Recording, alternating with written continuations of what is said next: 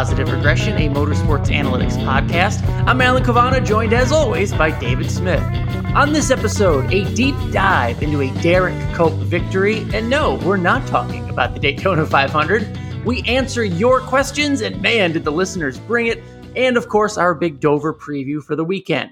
So, David, we are now beginning our episodes with a historical deep dive. And this week, we are picking Derrike Cope's other win in 1990, the June race in Dover. It was a 500 mile affair.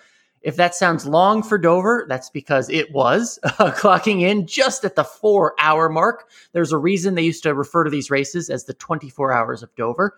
Uh, David, my boy Rusty, he led the most laps that day, but it was Derrike Cope getting the victory. What made you choose this race?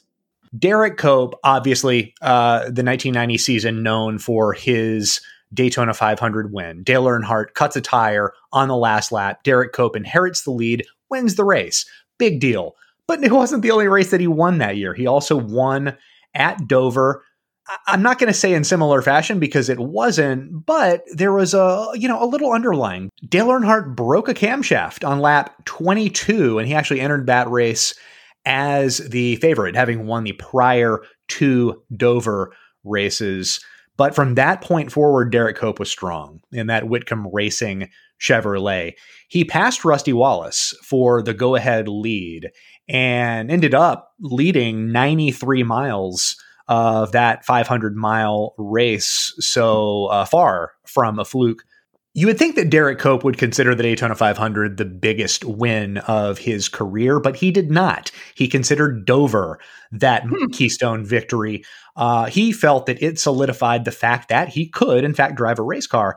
Uh, the things people say now about Cope's Daytona 500 win was something they said then that it was a fluke, and he was well aware of this. After the race, he said that from all the things that were said at Daytona, it took a little bit of the sweetness away from it because a lot of people said that I lucked into it. But I feel like this win here says more to the world of auto racing that this team is definitely a team that deserves to have some credibility in this sport. And Alan, I posit that perhaps the biggest impact of Derrike Cope's 1990 season in totality was crew chief Buddy Parrott. Hmm. Buddy Parrott won 21 races with Darrell Waltrip between 1977 and 1980.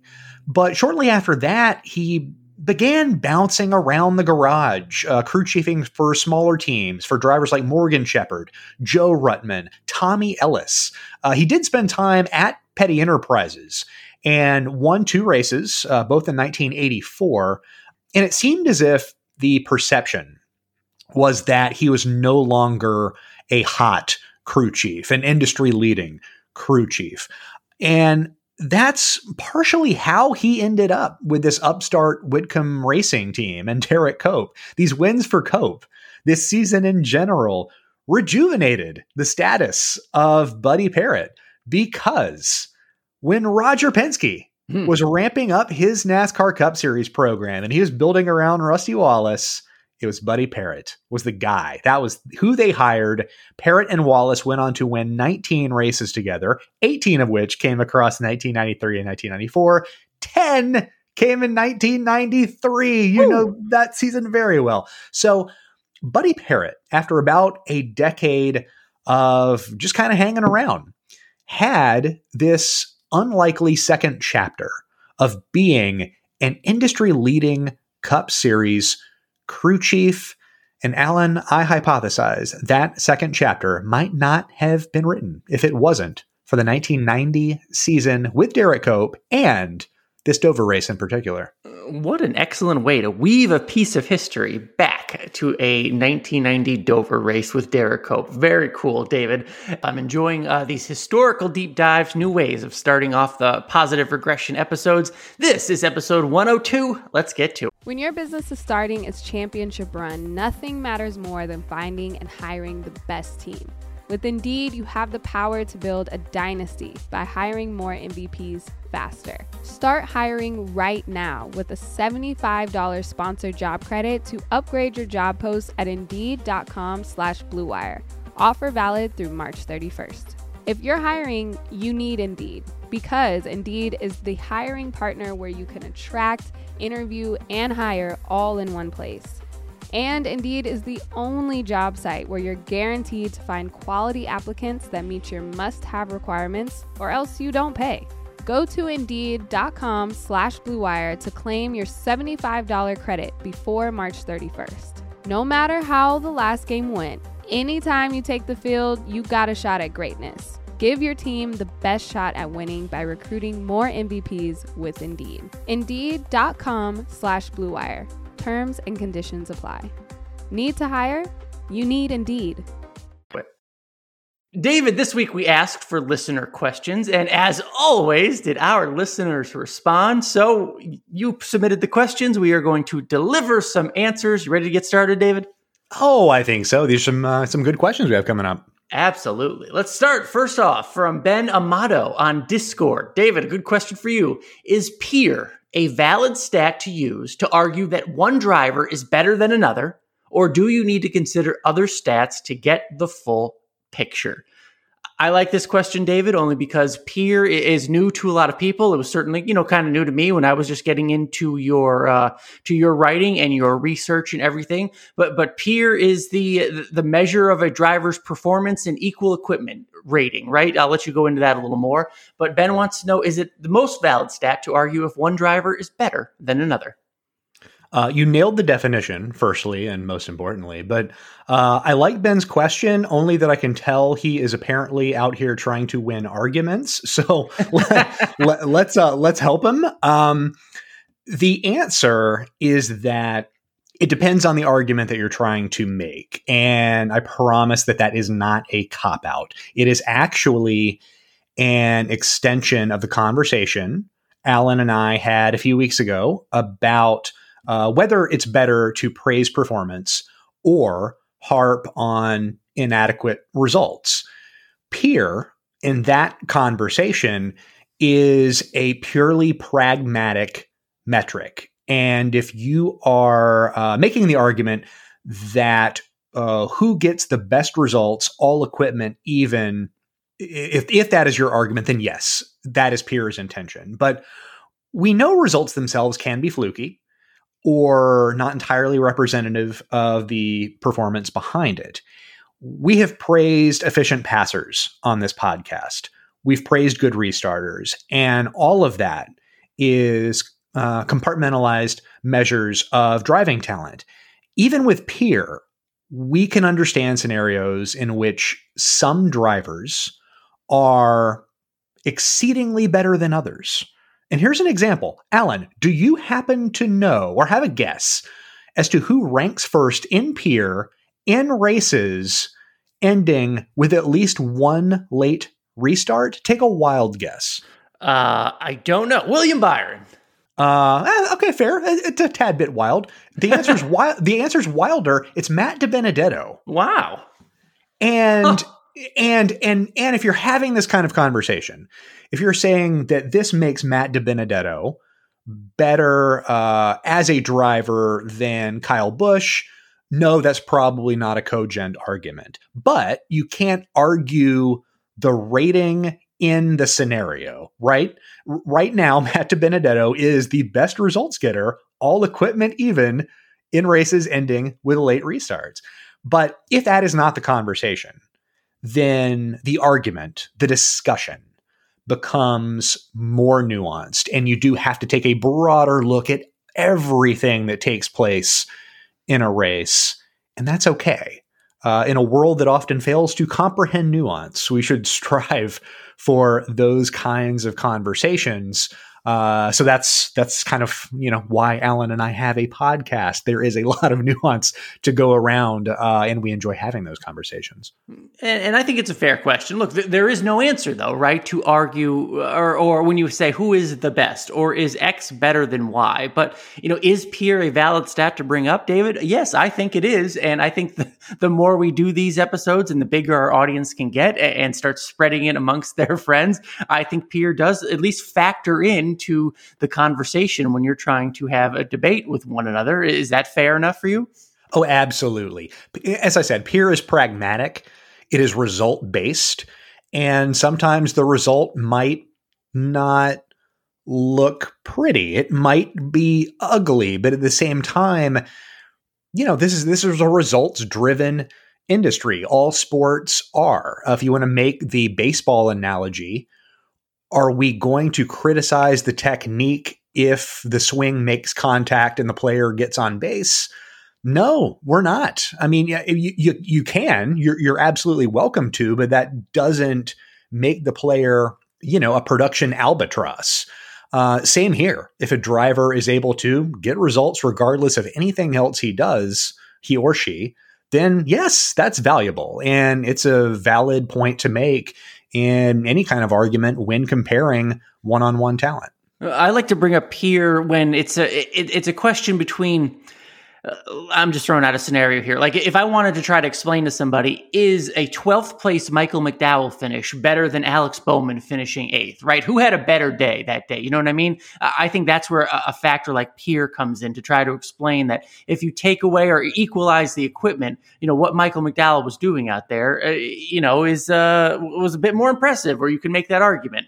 Uh, that, that, that's when I like to bring it up. You know what I mean?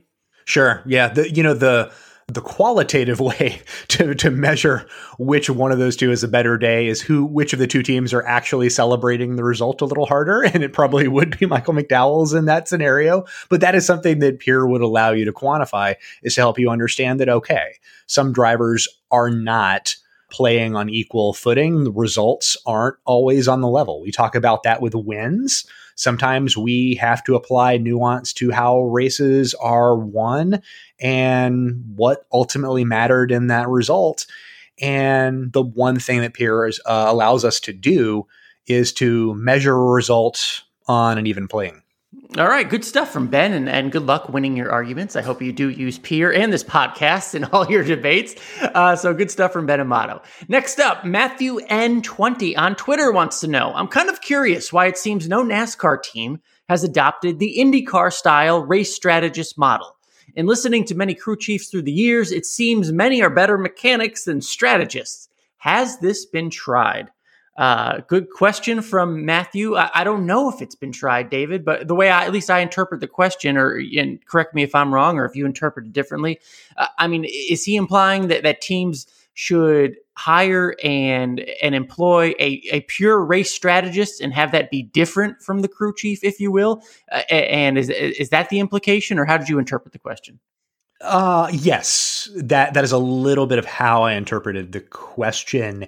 And I think the answer is that it has quietly been tried. It's just not formal, as in, there hasn't been an official pronouncement with PR spin about some radical new position. But it is common that pit strategy gets offloaded to an engineer or even a software program. Uh, last week, Dustin Long, uh, my colleague at NBC, asked Greg Ives whether the crew chief position has changed or evolved over the last few years. And Ives alluded to the different jobs he's had in a race shop that warrant his place right now atop the pit box. He's done a little bit of everything. And while there might be some components of the crew chief job that are weak spots for him, he has experience and knowledge in all of them. And he can adequately lead the person who's been handed that responsibility. So it might be a case, or will be a case, that the shift happens. We just don't hear anything formally about it. Uh, I could env- envision a future in which a crew chief, sort of as Greg Ives spelled out, becomes a CEO type role. You hear a lot about this in American college football with uh, head coaches. A CEO type role overseeing specialized departments. Uh, one of them, of course, being race strategy, which, as we've seen, has just grown in importance of late.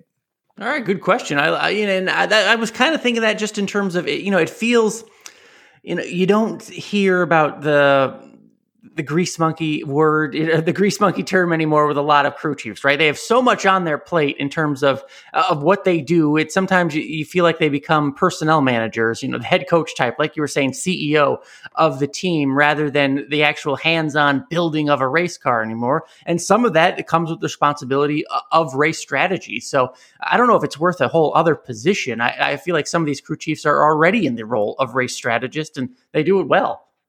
Yeah, and for those that do it well, they can continue doing it. For those where it's an admitted weakness, then maybe there's somebody to to supplement that. And not not every team has to be built the same way. Why, why does it have to have the same structure? Why does there have to be a crew chief and a car chief and a race strategist? Those are just common terms.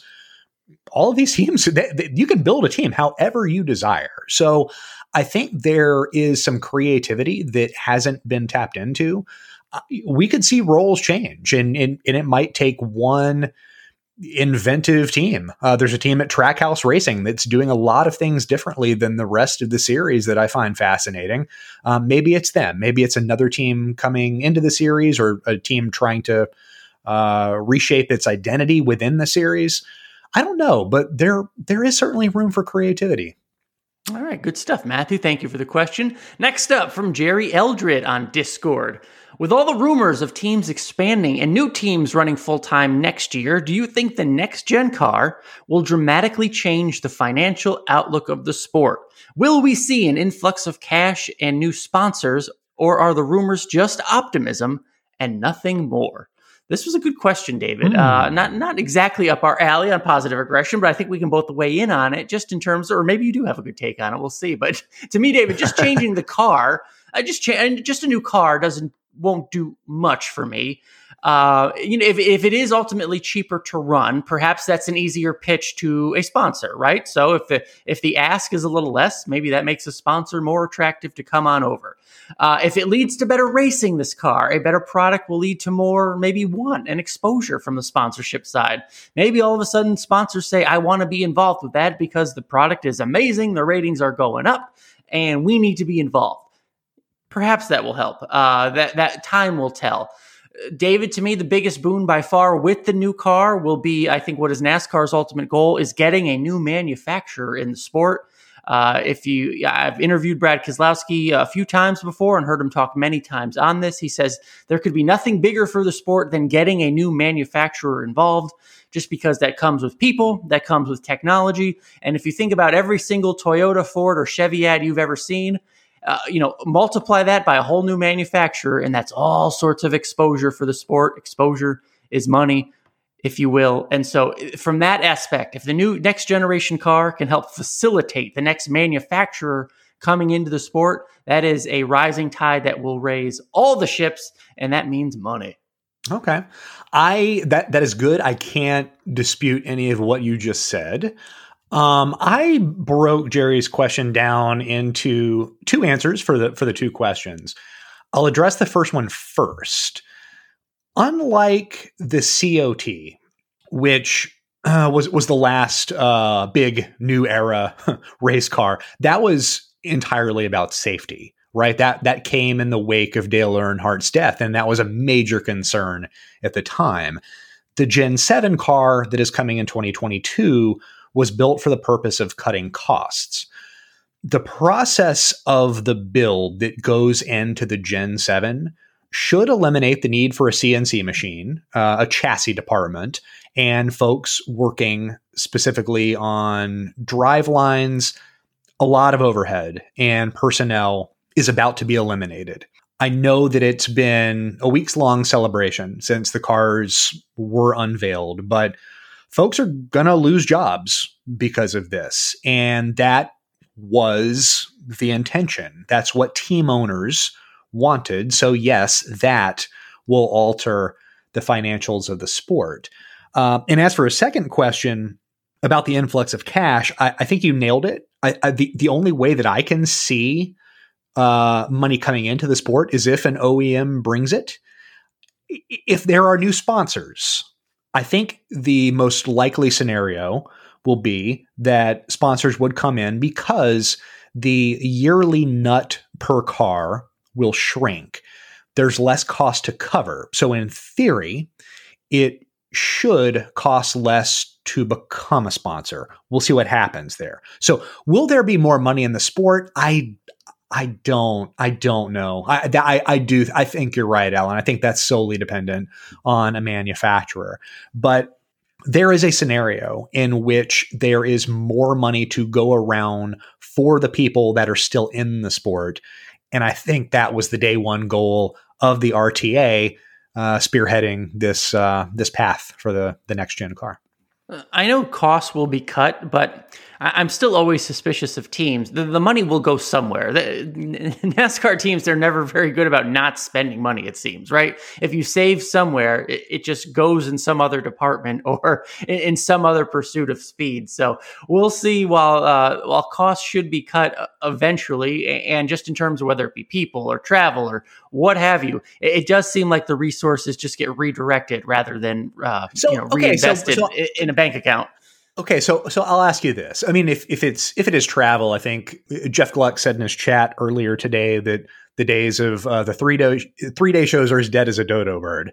But we might be one day going back to two day shows. So initially you have what 36 38 nights a year that have already been cut and it's probably going to be more so if it's uh, a series wide industry wide cost cutting initiative who do you think takes the money? Where do you think it goes? Do you think it's people? Do you think it's drivers, crew chiefs? What where where do you think? What's Alan what's Alan Cavanna thinking on this one? I think it gets reinvested into speed somehow. I mean, whether look, I'm not smart enough to know how what makes these cars go fast or where, you know, do you do you get an extra computer or engineer? Um, you know, it's something to make the car go faster. I think it gets reinvested into making the car go faster.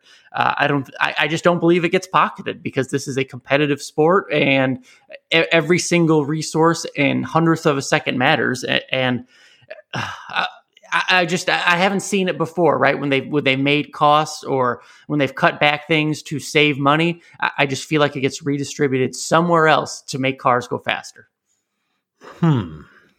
You know what that leads me to believe is that if a new manufacturer came in, other manufacturers, the pre-existing ones, would spend more to compete. So, you know that I, I, mean that that might be something that tips it too. That I mean that one manufacturer acting as a market disruptor could up the ante, and that could be a snowball effect. That I, I think that's that's real. All right. I don't know if we have much of an answer for you there, Jerry, but uh, I hope uh, it leads to more discussion. We will uh, we'll keep on top of it.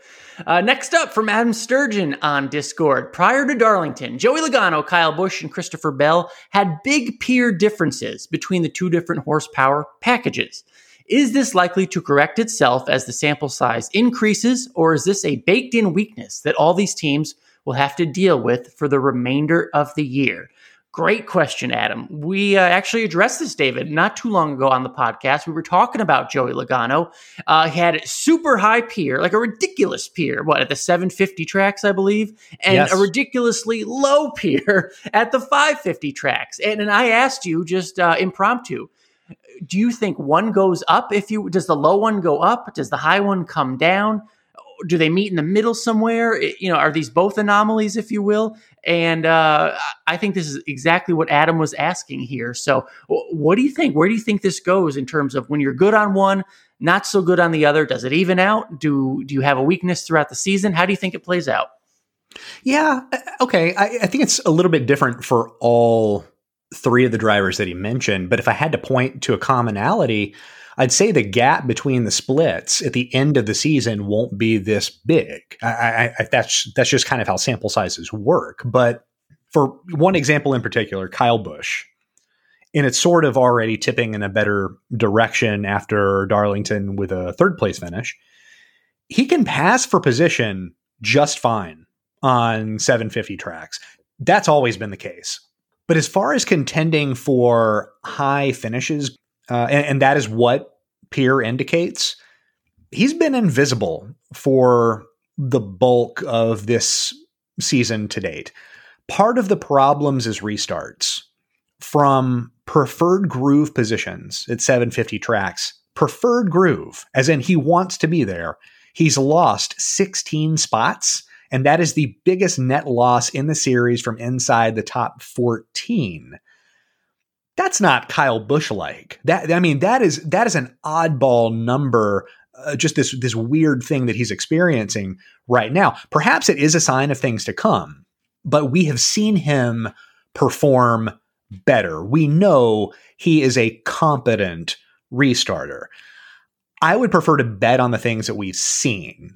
And it's the same for Bell. He was better last year on 550 than he was at 750. This year it's flipped. Uh, Logano, too. We've talked about his passing, but also, is he really this bad at 550? That should be correct. It's it's how their underlying numbers are affecting the results at some of these tracks. And it might be as simple as identifying that one deficiency, even though I say simple, it might not be so simple to execute the actual correction. But uh, for for all of these guys, when you see those weird splits like that, it's just going to be a case by case basis that it I would expect most of them to shrink, but also I don't know, it might be a harbinger. Yeah, I mean, if we're, looking numbers wise, right, uh, mathematical wise, I mean, I mean, these things do come back to the mean. Is, is that fair to say? You're the analytical one here, so yeah, I mean, yeah. That, that, might be the the predictive thing to say. But you know, the, these are race car drivers. These are everyone has a different oddball of a season sometimes, so it's it's hard to predict. But we know what is most likely to happen. I guess is what we're saying.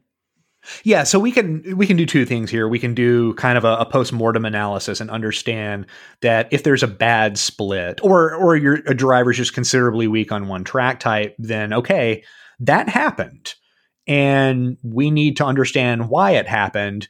And then the second part is we're trying to make a prediction for the future.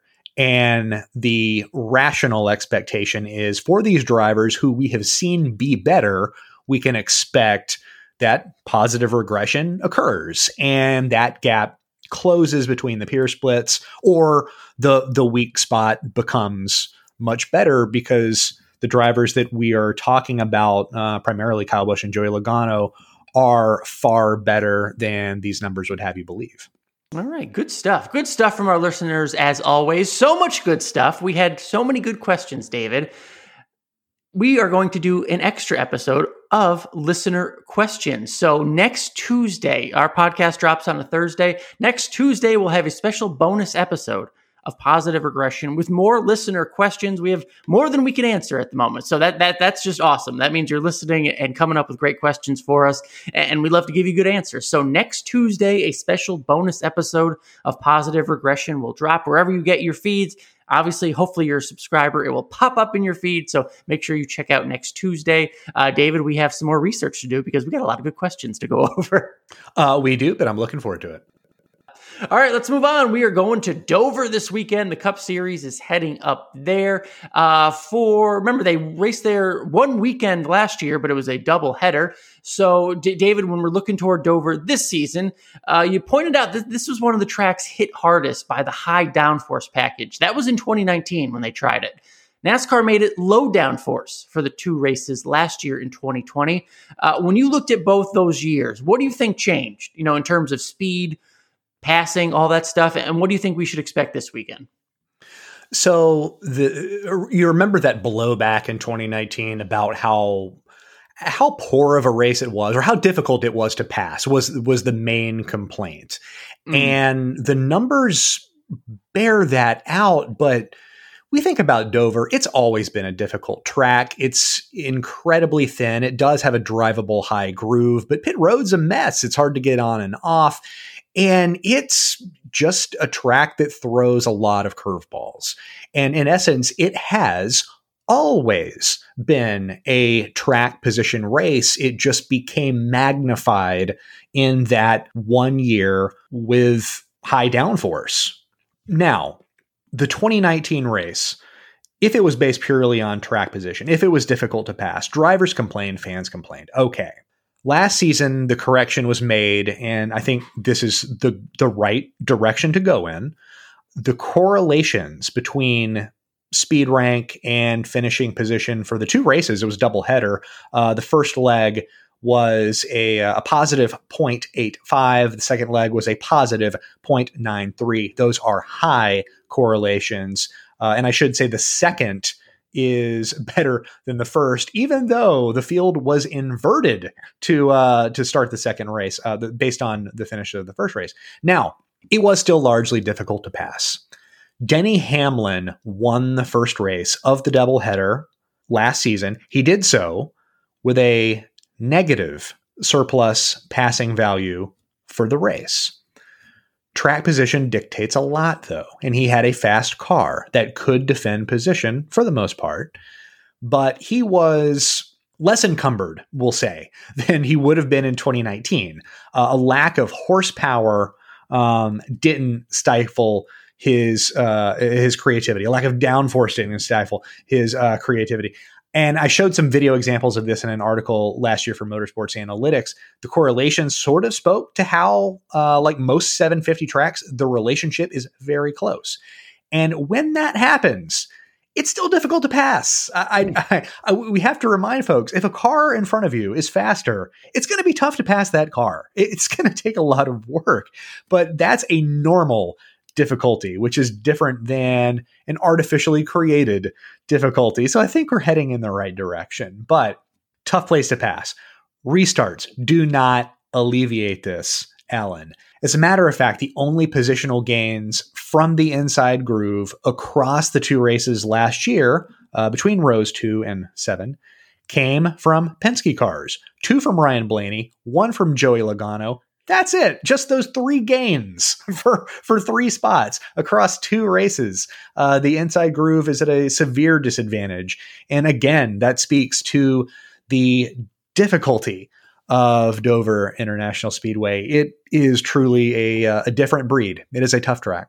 Uh, just reading into what we, you know, last year, Denny Hamlin and Kevin Harvick were, you know, were, were the two on top, right? They were tearing through the Cup Series, and they were the winners at, at a track like Dover. Should we read anything into that? Maybe I'm asking this too early in the, in the podcast. We're going to pr- pick our winners later, but it, should we read anything into that in terms of, you know, Martin Truex Jr. seems to be dominating. Does that mean he's going to go out there and dominate? Is there is there some correlation there that, that who's, you know, whoever happens to be the man this year is going to go out and really do something at Dover? I think it speaks to strength. I think it, it, I mean, it certainly makes sense. And Dover is a straightforward race and it's a track position race. So it stands to reason that if you seem to be doing a little bit of everything very well, or in the case of Martin Truex at Darlington, incredibly well. I will say if James Small is dialing in setups before the race starts now, the rest of the series is in trouble. But if they continue that that role. I mean, if, if you're just doing things at a series elite pace, then yeah, every track is going to start to look like an opportunity to win. So it should fall in the wheelhouse of Martin Truex, really all the JGR guys uh, that seem to have the 750 tracks especially figured out. Yeah, they're going fast this year on those 750 tracks. But Dover, it, we know it's unique because it has a concrete surface. Uh, anything to that in terms of anything you can glean by looking at, at numbers or, or, the data or however you do your research, David? Is there anything that, that Dover's unique surface that, that it could possibly favor one driver over another? Yeah, uh, so I'll be curious to see how this manifests. Uh, there's there's no practice but there will be three different series having races. Uh, the ARCA East, in addition to the Xfinity series, will run before the Cup race.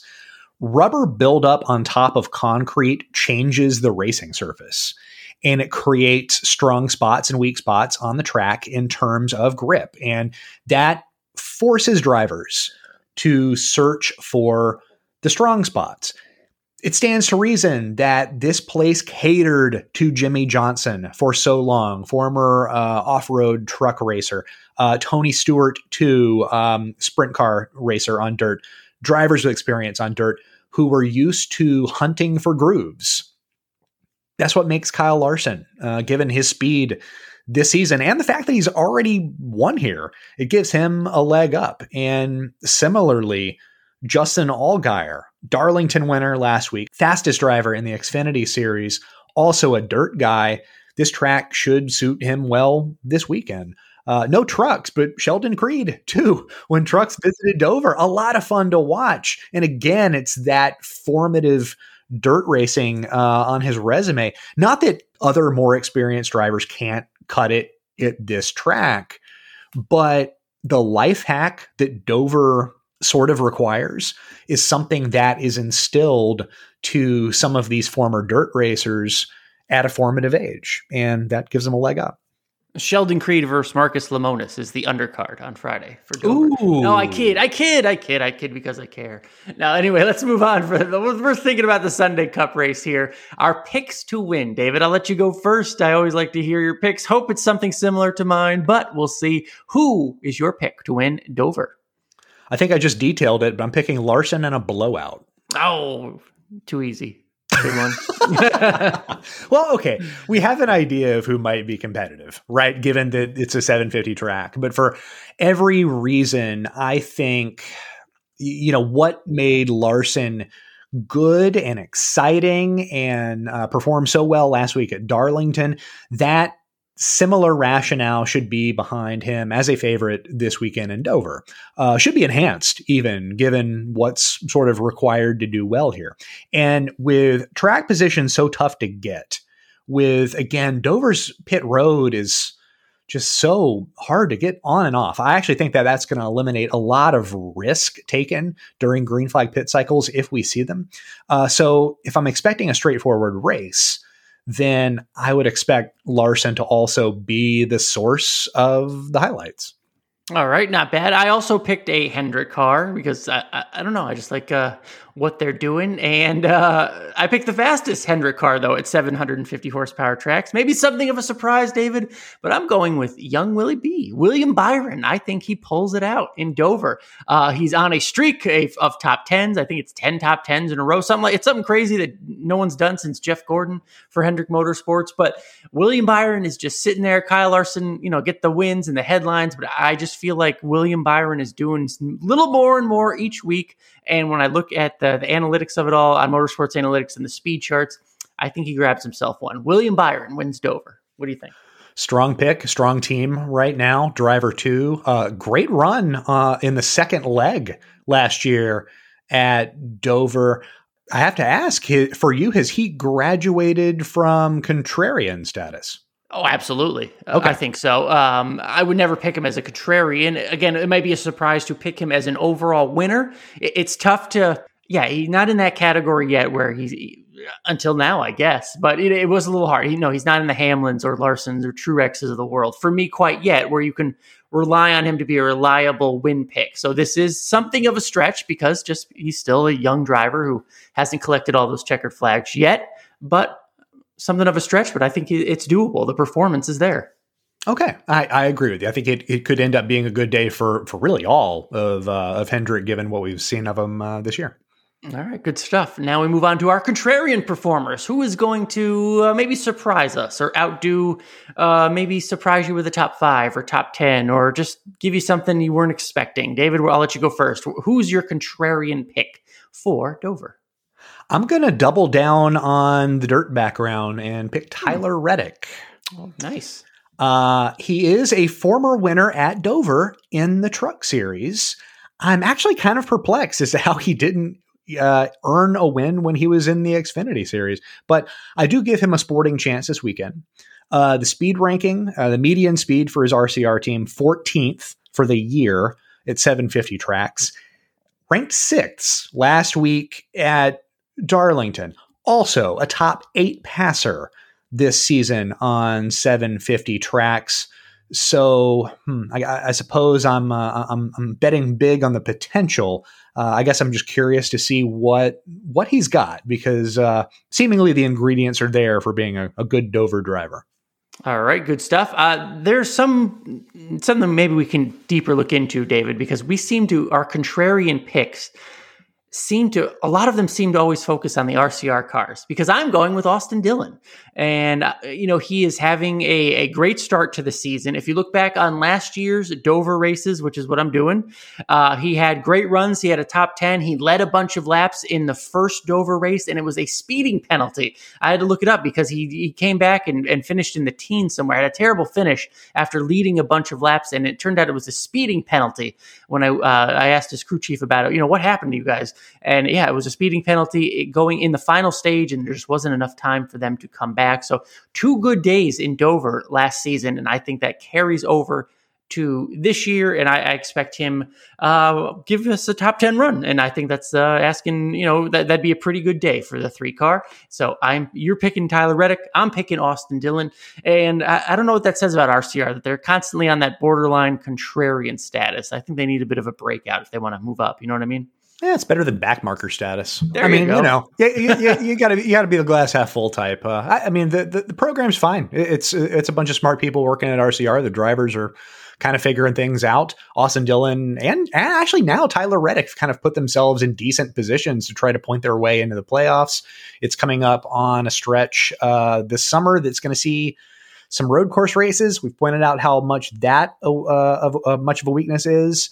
So a race like the one we're going to see this weekend, yeah, good performance is uh, kind of a must. All right, we'll see what happens. Good show, David. Episode 102 of Positive Regression. Don't forget we are available on Apple Podcasts, Google Podcasts, Stitcher, Spotify, Luminary, TuneIn, and YouTube. We're available no matter your device. Our entire back catalog of episodes is available for free at posregpod.com. If you like what you're hearing, please leave us a rating or review. This stuff helps in spreading the word. We always notice and it's so appreciated. If you have questions, you know we'd love to hear them. We love to answer them. Reach out on Twitter at posregpod, P-O-S-R E G P O D. David, you're always working hard. Tell us what you're working on this week. Uh, a whole lot going on this week, actually.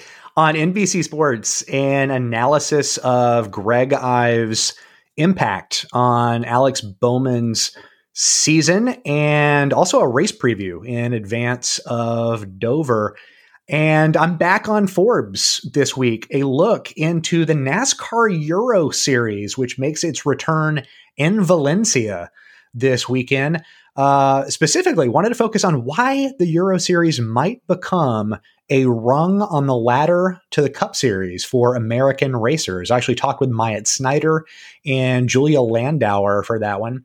Uh, also on Forbes, a little bit of an IMSA Mid Ohio preview my interview with John Church, owner of JDC Miller Motorsports, the winning team at Sebring, about how his operation is succeeding in the Daytona prototype class on a fraction of the budget of bigger teams. A little sports car moneyball for you, if you will, Alan. Uh, so that is a lot, I know, but uh, I would appreciate it if uh, you did happen to check all of that out.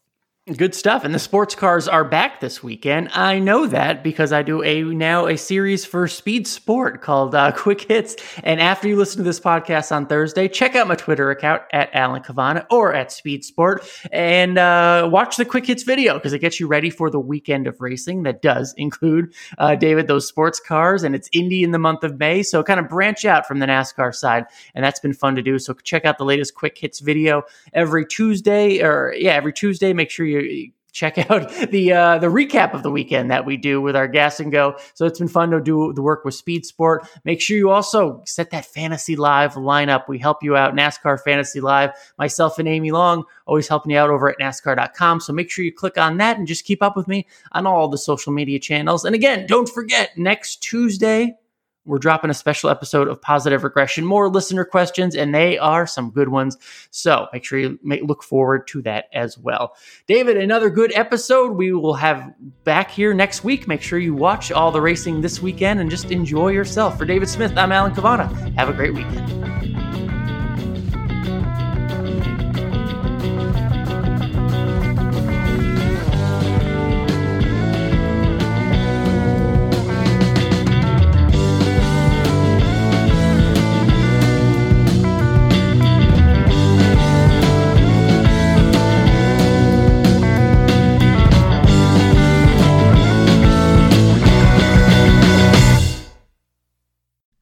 Amira Rose Davis, historian and co host of the sports podcast Burn It All Down.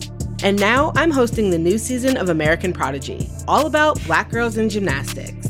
For the last 40 years, black gymnasts have moved from the margins to the core of the sport and changed gymnastics along the way. Now, they tell their stories. You'll meet trailblazers like Diane Durham, superstars like Jordan Chiles, and everyone in between.